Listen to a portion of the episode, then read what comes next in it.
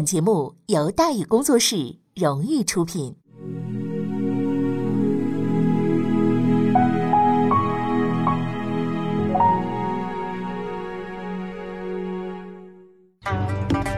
说书唱戏劝人方，三条大道走中央，善恶到头终有报，人间正道是沧桑。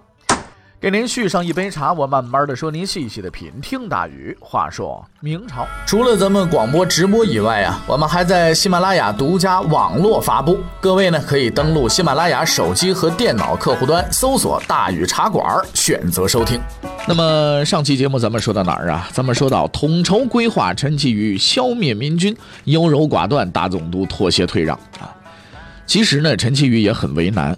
啊，既想让他们投降，又不能让他们诈降，是吧？民军呢，这个诈降已经的出了名了，呃，要找人看着，但如果人太多呢，又会引起对方的疑虑啊。为了两全其美，他动脑筋想出了一个绝妙的方法，叫每一百降军找一个人看着监督行动啊。注意，是一个人看守一百个人。想出这个法子来，只能说他的脑袋呀，可能是坏了，跟上次不一样。这次张献忠啊，毫不拖拖拉拉，很有工作效率，走出车厢峡，到了开阔地带，连安抚金都没拿就反了。哎呀，那看守的那一百个人真的，反正事情到这儿吧，也就算彻底扯了淡了。崇祯呢极为的愤怒啊，朝廷极为的震惊，陈其瑜极为的内疚，最终罢官了事。了事是没可能的，各路头领纷纷焕发生机。四处作战啊，河南、陕西、宁夏、甘肃、山西，烽烟四起呀。估计是历经考验，外加焕发第二次生命的激动，民军这个战斗力是越来越强。原本是被追着跑，现在呢，个把能打的都敢追着官兵跑了。比如陕西著名悍将贺人龙，原本是去打李自成，结果被李自成打得落花流水，还围起来了，足足四十多天。断起粮食劝他投降，搞得贺总兵差点就啃树皮去，差点没撑过来。到了崇祯八年，中原和西北基本上呢就乱成一锅粥了。再这么下去，不用等清兵入关，大明就直接关门就完蛋完事儿了。哎，好在崇祯同志脑子转的比较快，随即派出了王牌洪承畴。在当时啊，能干这活的也就是洪承畴了。嗨，这个人是彻头彻尾的实用主义者，手狠心黑。对于当时的时局，他的指导思想就一个字儿，就是杀，杀光了就没事了。就任吴省总督之后，他开始组织围剿，卓有成效。短短几个月，民军主力又被他赶到了河南，各地民变纷纷平息。接下来的程序应该是类似的：民军被逼到某个地方，被包围，然后被逼无奈，被被迫炸降。所谓事不过三，玩了朝廷两把了，就够意思了。再玩第三把，这玩意儿不可能了，对不对？洪承畴已经磨好刀了，等待投降的诸位头领，这一次他不会让历史重演。没错，历史是不会重演的。这次被逼进河南的民军算是空前规模的，光是大大小小的首领就得上百个。那张献忠、李自成、高迎祥、罗汝才、刘国能等等大腕级人物都在里边。民军的总人数达到了创纪录的三十万。为了把这群人一网打尽，崇祯也下了血本了。调集了近十万大军，包括左良玉的昌平兵、曹文照的这个关宁铁骑、洪承畴的红兵，反正总而言之，全国各地特种部队全部都到了。但凡某个朝代啊，到了最后时刻，那个战斗力也都是相当的差啊，就跟豆腐豆腐渣似的，一碰稀碎。但是明朝似乎是是是个例外，几十年前几万人就能把十几万日军打得落花流水，几十年后虽说差点，但还算是凑合。对吧？和以往一样，面对官军的追击，民军节节败退。到崇祯八年，他们被压缩到洛阳附近，即将陷入重围，历史即将重演，啊！但终究没有重演，因为在最关键的时刻，他们开了个大会。开会的地点呢，在河南荥阳，史称呢叫荥阳大会。这是一次极为关键的会议，一次改变了无数人命运的会议。与会者呢，包括所有你曾经听说过，或者你没听说过，或者从未存过存在过的著名的头领。用史书上的讲法呢，叫十三家和七十二营。家和营都是数量单位，但具体有多少人不好讲。某些家，你像高迎祥，他们家六七万人；某些营许是皮包公司，就几个人啊，这都很难讲。反正加起来呢，也不会少于二十五万人。当然了，开会的人也多，十七加上七十二，呃，不是十三加上七十二啊。就算每户只出个把代表，也得近百人了。反正简而言之吧，这是一次空前的大会啊，人多的大会。根据史料留下的会议记录啊，会议是这样开始的：呃，曹汝才先说话啊，先讲述当前形势。形势呢，别讲了，诸位头领虽说文化程度都比较低，但是都是比较明白事情的啊。官军都已经打上来了，还讲个屁？别讲了。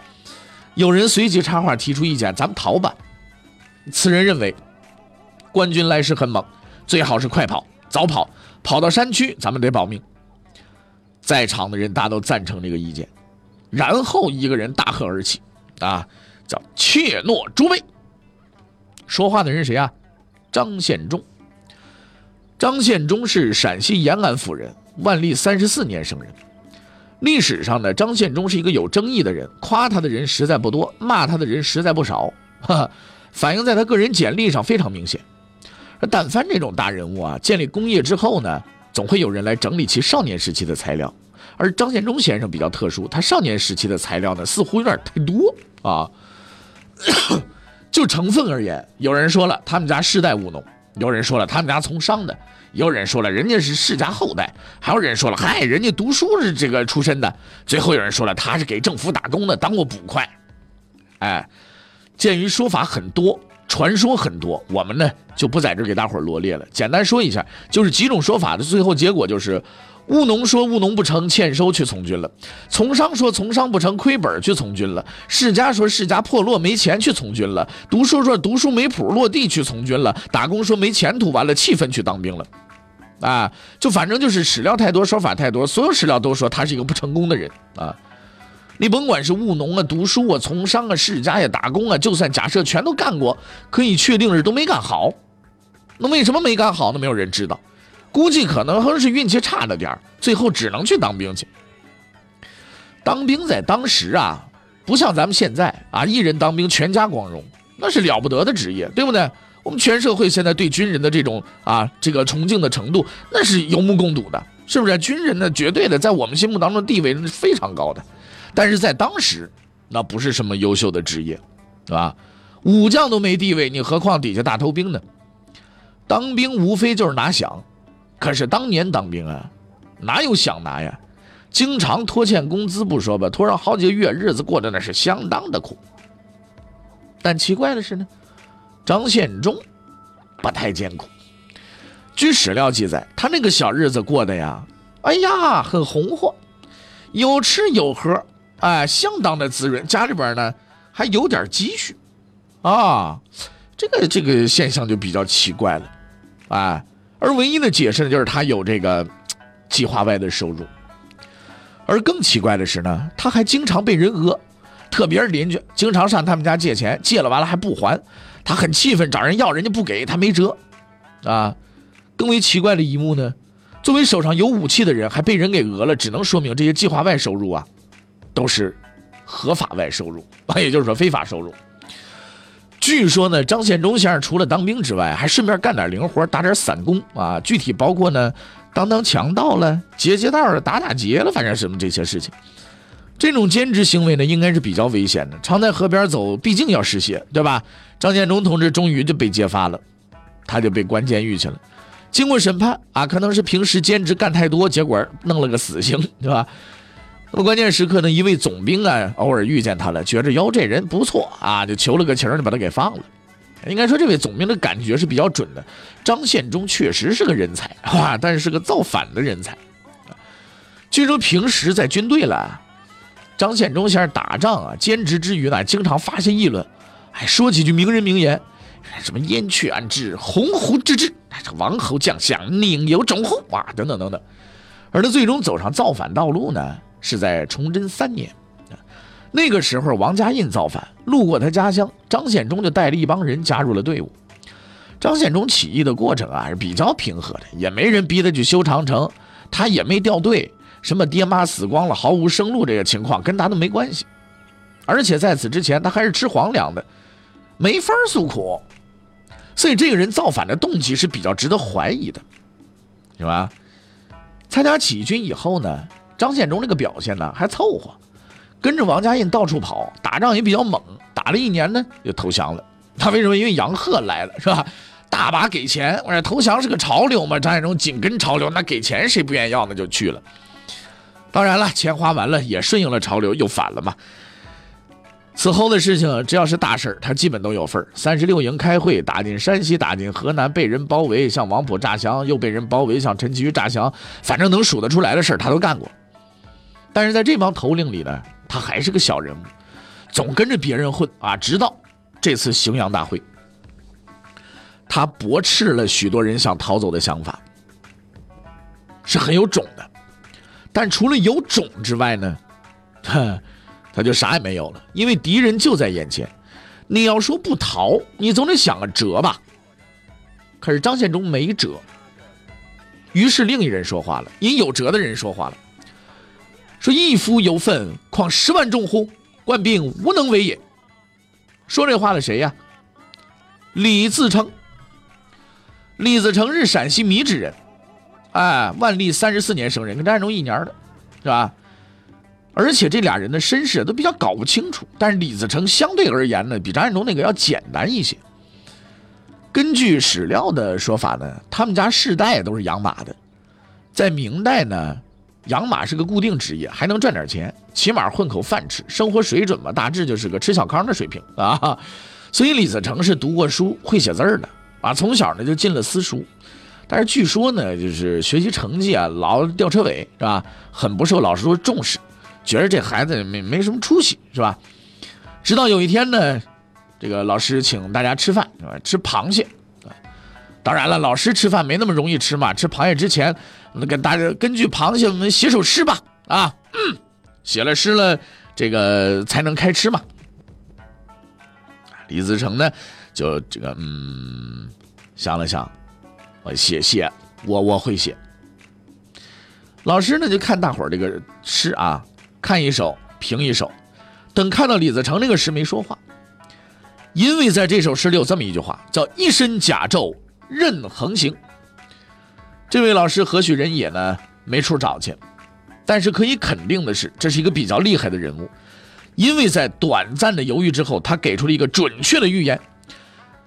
他说：“孩子，你将来必成大器，啊，但是始终是乱臣贼子，不得善终。”但是李自成同学这个大气之路似乎啊不顺利啊，吃过饭不久呢他就退学了，因为他爹去世了，那没有经济基础了就没有上层建筑了嘛。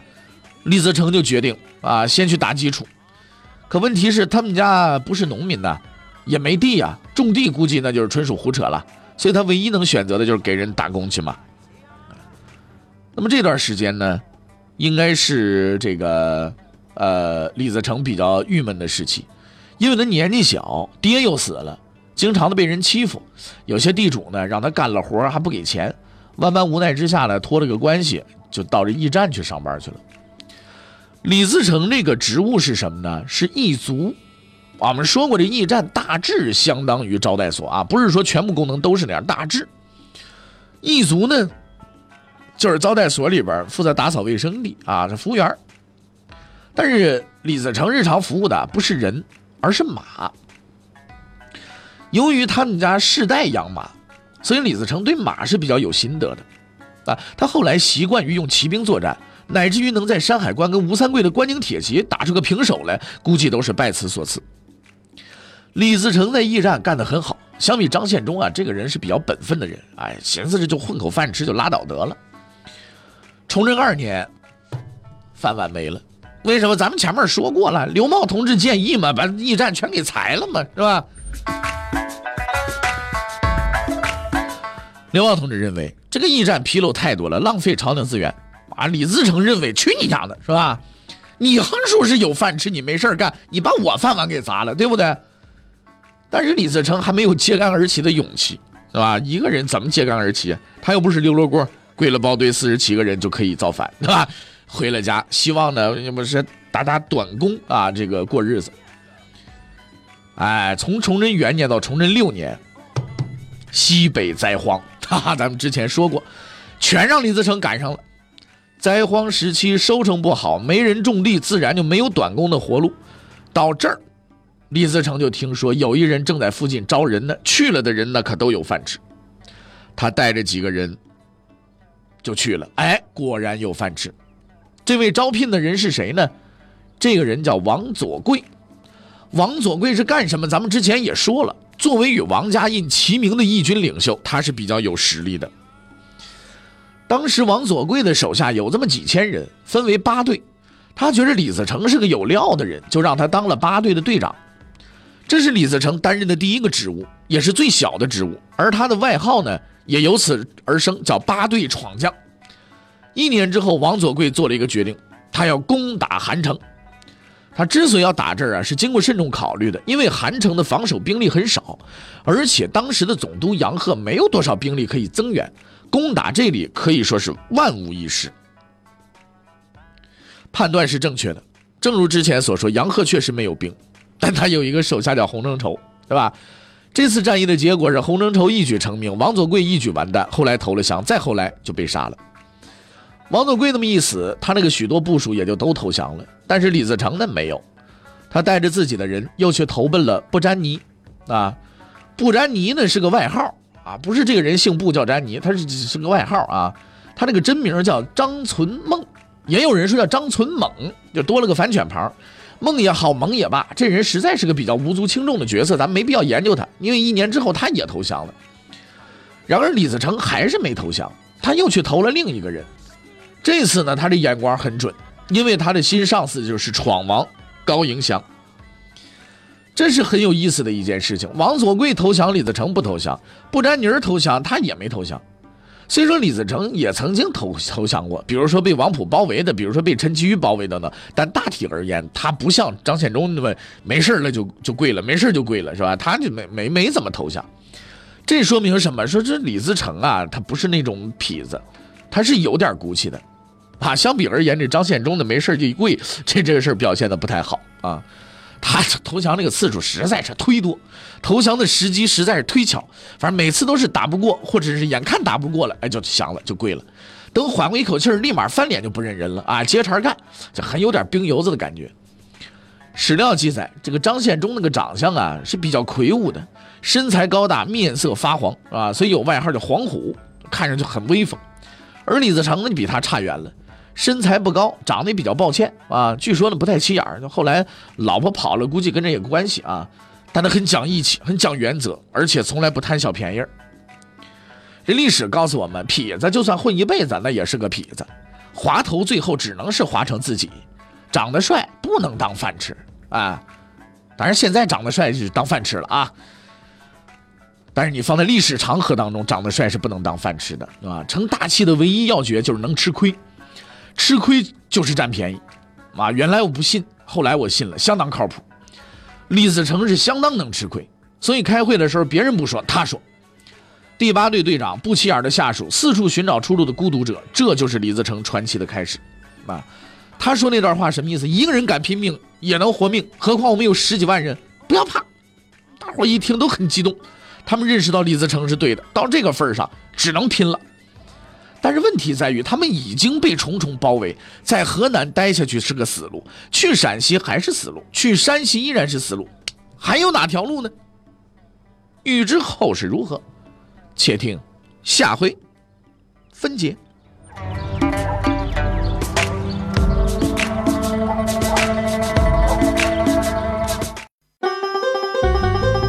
各位，你想跟大禹交流吗？你想跟大宇辩论吗？你想给大宇指出错误吗？